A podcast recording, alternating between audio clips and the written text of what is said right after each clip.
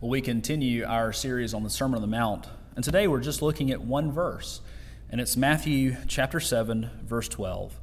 So, whatever you wish that others would do to you, do also to them, for this is the law and the prophets. The grass withers, the flowers fade, but the word of our God shall indeed stand forever. Let's pray.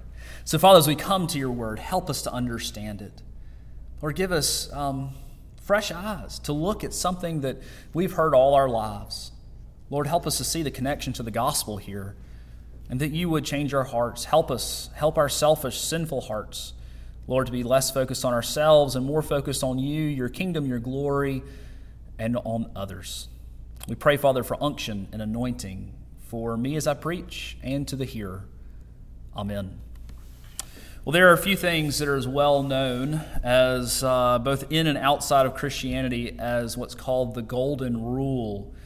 In fact, it's even the name of, at least according to the website, the oldest restaurant in Alabama, a, great barbecue joint with uh, now 11 locations and a food truck.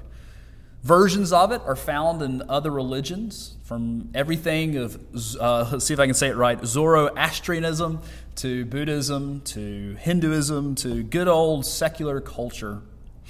From an economic sense, you've heard the golden rule stated a little bit differently, right? He who has the gold makes the rule. But a lot of times we like the version that you might hear on the childhood playground after one child kicks another and the teacher says, Little Johnny, why'd you do that? He said, Well, I just gave to him before he could give it back to me. But here on the lips of our Savior and Creator, is the inspired Word of God. Different from other religions which stress more or less on fairness, the golden rule presented in Scripture cannot be separated from the starting point that we, as His people, are those who have first been done unto by God's grace, given salvation when we didn't deserve it, and we didn't even want it originally, and we can't do anything to repay it. Starting from that point, remembering that we are first recipients of God's action towards us. This changes radically the standard by which we understand our duty to our neighbor. From just the selfish things we want back from others to actually desiring to love them well, to love them with that same love with which God has loved us. Now, there's a way that we could preach this sermon this morning from a moralistic standpoint. Right? Here's the command go and do. And we do have commands in Scripture. This is one of them. Our God is not afraid of commands. However, if that's all we talk about, without any connection to Christ, then such a sermon could be delivered by a Jewish rabbi or a Muslim imam or maybe just a regular old secular philosopher who wants a just, equitable, and fair society. But we have to remember the context, for this is the Word of God, but it is not just only this. There's much more to the Word of God, and there's a, a context here. It doesn't appear in our Bibles alone, it appears towards the end of the Sermon on the Mount. And the Sermon on the Mount, we have to remember, was written to a specific audience. It was not to those who didn't know the Lord. This was not an invitation to salvation. This was given, preached by Christ to those who already knew Him, who had already surrendered their lives to Him. Now that you have been saved, how shall you then live? It was delivered to those who had already been given the new birth and called on the name of the Lord. Is that true of you? Have you been born again? Have you called on the name of the Lord?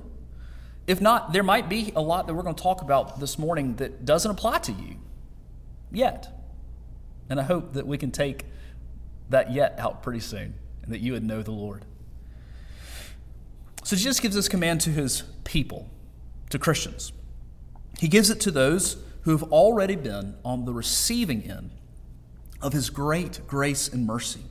It's given to us, we who didn't desire salvation before we were given it, didn't deserve it upon our conversion, either then or now. And it was given to those, to we ourselves, to us, who didn't contribute anything to our salvation except for our sin. He gives us this command to those who were upon his mind some 2,000 years or so before they're even, they were even born. as he died for them, for you, and for me, as his people, upon the cross. We are the recipients of having been done unto, right?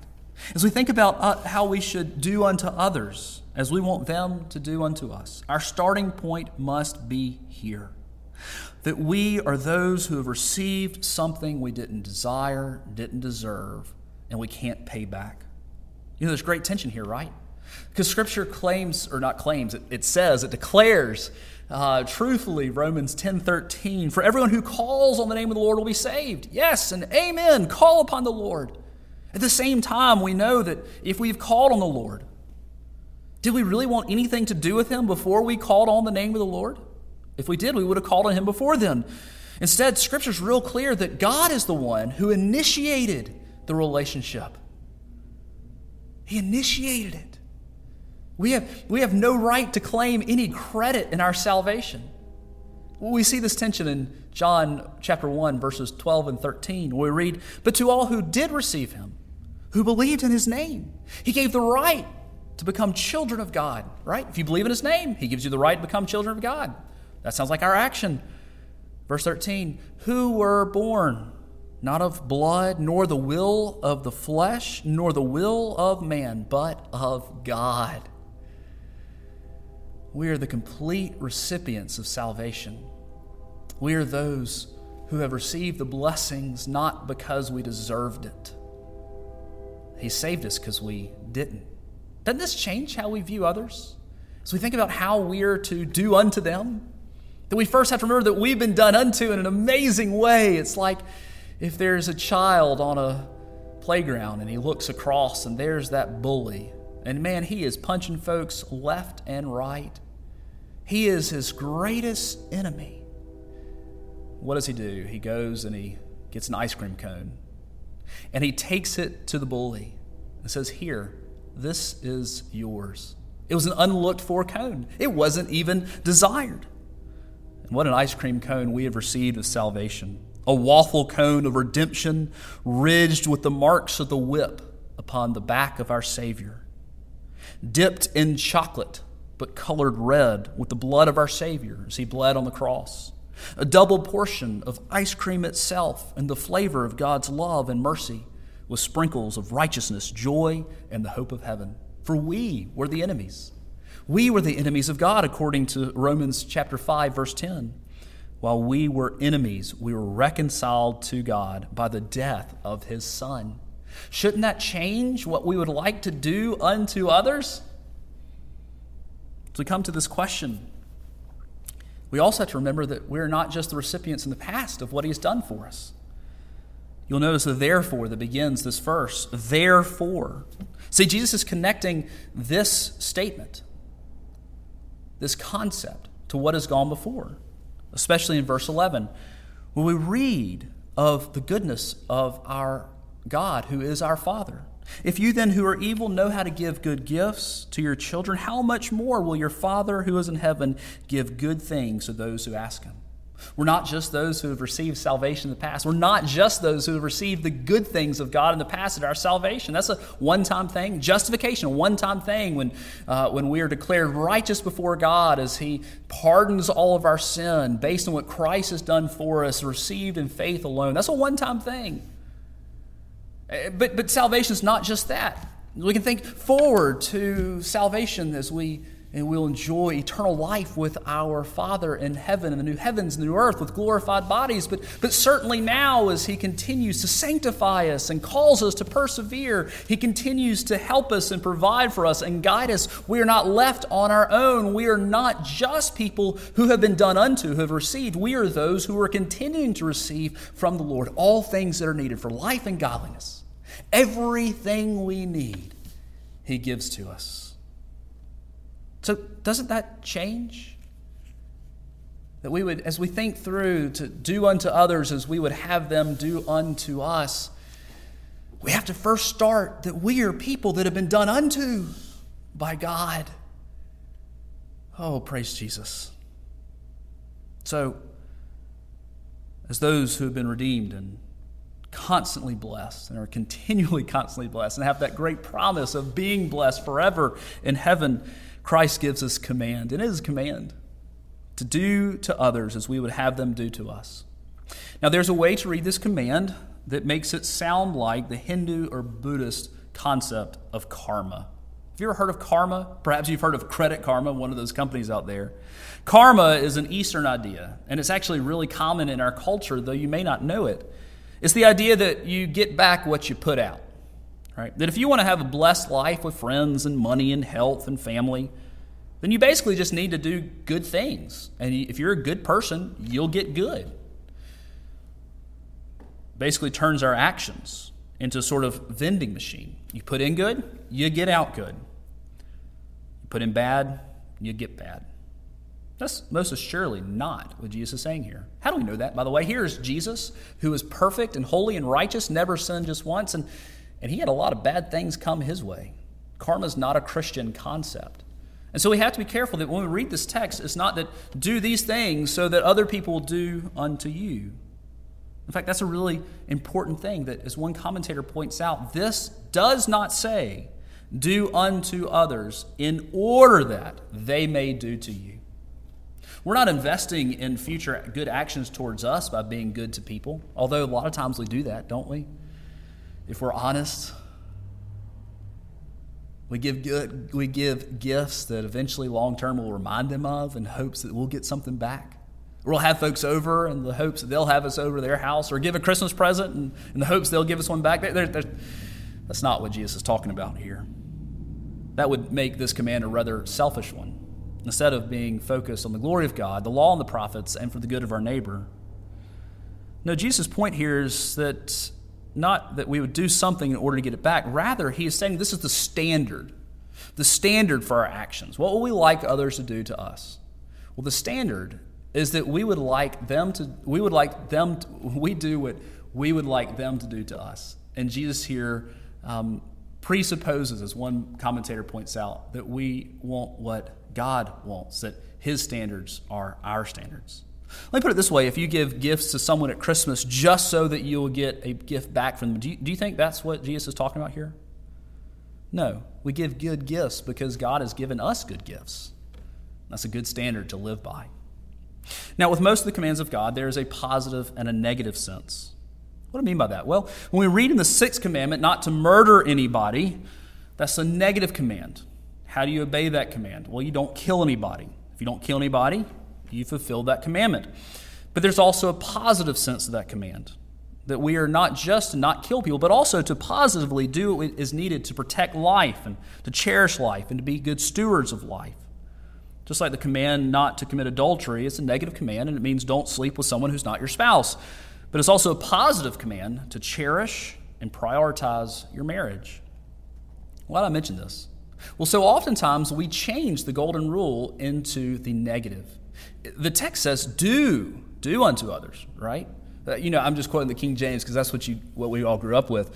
So, whatever you wish that others would do to you, do also to them. It says do. But a lot of times we turn it into the other way around. Don't do to others what you don't want them to do to you. Basically, I don't want to get murdered, so I'm not going to murder anybody. That's not what the text says. In fact, that, that means that we could obey the sixth commandment just by doing nothing. I don't think that's what's going on here. The golden rule has far greater applications than just restraining our bad behavior. It compels us to actively love and care and work for the good of others. So we back up and remember our starting point that we must first remember that we are people who have been done unto through the salvation of God, which we didn't deserve or even desire originally. We must be so thankful that God didn't follow the silver rule. You know, if he had just stepped back and done nothing, what would have happened? Every single one of us, every human ever created, ever born, would end up in hell. And that would be just. If God did not intervene, if he didn't actively do something, then he would have been glorified by sending every one of us to hell. That's a hard statement to hear, I would imagine, for some. But justice is good, and we deserve eternal damnation. But praise be to God that he did something, not because they needed anybody to worship him, not because there was some need that was unmet in him. Rather, out of love, the Christ was born. He bled, he died, and was raised for our salvation. G- given that, we who have received that goodness, that good, that good gift of salvation, do we do, do we do well not just to not do unto others? Do we do well just to not want to be bothered? So in marriage, we are to be active, right? Actively seeking to fulfill this, this, this rule, this command. So, if in marriage we desire to be the recipients of the initiating love of our spouses and attention and giving gifts and focus and leisure, if that's our desire, then, then we're to actively love our spouse in the same way as we remember the initiating love of God that He had for us. So, at work, we are active, not just being restrained, but actively working for the good of the others, doing unto those, to others for we desire at work out imagine be treated well with fairness and be heard out, so we treat others well and fairly and listen to them as we thank God that He wasn't fair with us. Praise Jesus, He wasn't fair with us. Fairness would have ended every one of us up in hell. So, in the ball field, we desire to hear kind words of encouragement about our children. And so, what do we do? We speak words of encouragement about the kids of others as we remember the words of cursing and abuse and condemnation that were hurled at our Savior on the cross. So, amongst our brothers and sisters and classmates, we desire to be given our turn with the toys and the game system and the screen time. So, we first give turns to others, even as we remember that Christ has shared his life with us. We do this as we remember that we will reap what we sow. Children, if you're watching this, what does it mean to reap and sow? Well, sow means to go and plant seeds, and reap just simply means to harvest. You go and plant seeds to plant okra or corn or whatever, and later, in weeks or months to come, you go and reap. That is, you harvest. You plant the seeds, and what do you get back? You get the, uh, the, the corn. And this is a biblical concept. We don't do good things for people in order that they might do good things for us. But practically, there's often a real connection here, right? Between how we treat others and how we are treated back. This falls in line with Galatians 6, verse 7. Do not be deceived, God is not mocked. For whatever one sows, that he will also reap. In our workplaces, do we expect others to treat us fairly if we don't treat them fairly? Amongst our friends at school, are we right to get upset when others gossip about us, when we routinely gossip about them? within our marriages do we expect to have a peaceful and harmonious relationship when we are stirring in contention, anger, and bitterness? I think there's also an application here for just sowing into our culture love and justice and working for those who are oppressed. That we are sowing into our culture the very things that we want to get back out of it. Though we might know that we should treat others like we would want to be treated, um, the, the honest truth is that we often fail miserably at it. We, and by we, I mean me, I. Why is that? Well, it's because we're a bunch of sinners. Now, that's not an excuse, that's not a cop out. You know, so often you'll hear say, well, nobody's perfect. Well, that, that is true, but we shouldn't hide behind that. That's no one's perfect. Therefore, Christ, the God man, had to die. That's a we should take that seriously.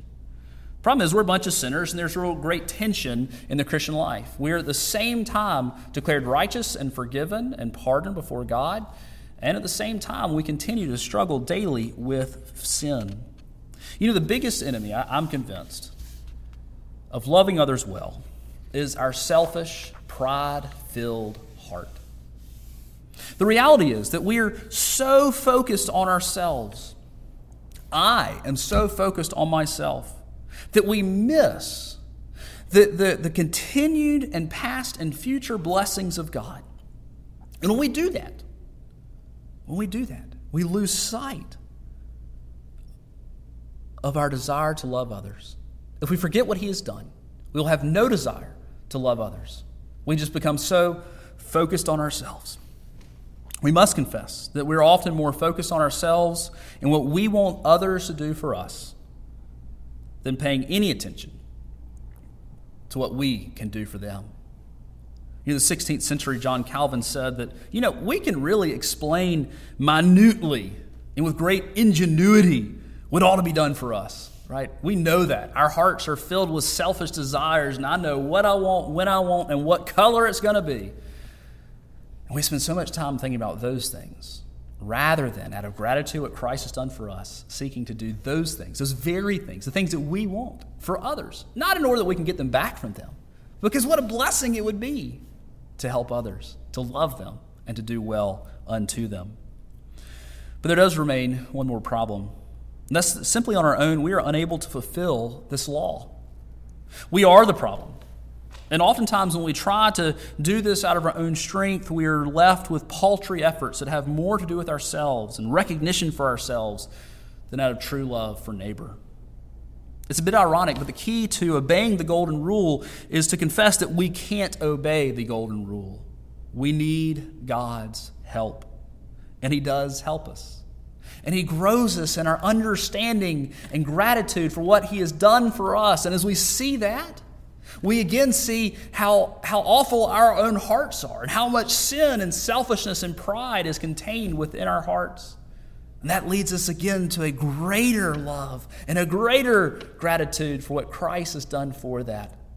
Which then shows us and reminds us again, whoa, I've so fallen short of the glory of God. I've missed that mark. And it's a cycle backward and forth as the knowledge of God and knowledge of man are so intertwined. And when we see a great Christ, that's when we are enabled to love others and to do unto them as we would have them do unto us. Let's pray. Our Father, we pray that you would grow us in our gratitude for what you have done for us. Help us, Lord, to put others before ourselves and count them as more significant. We pray these things in the name of Jesus. Amen.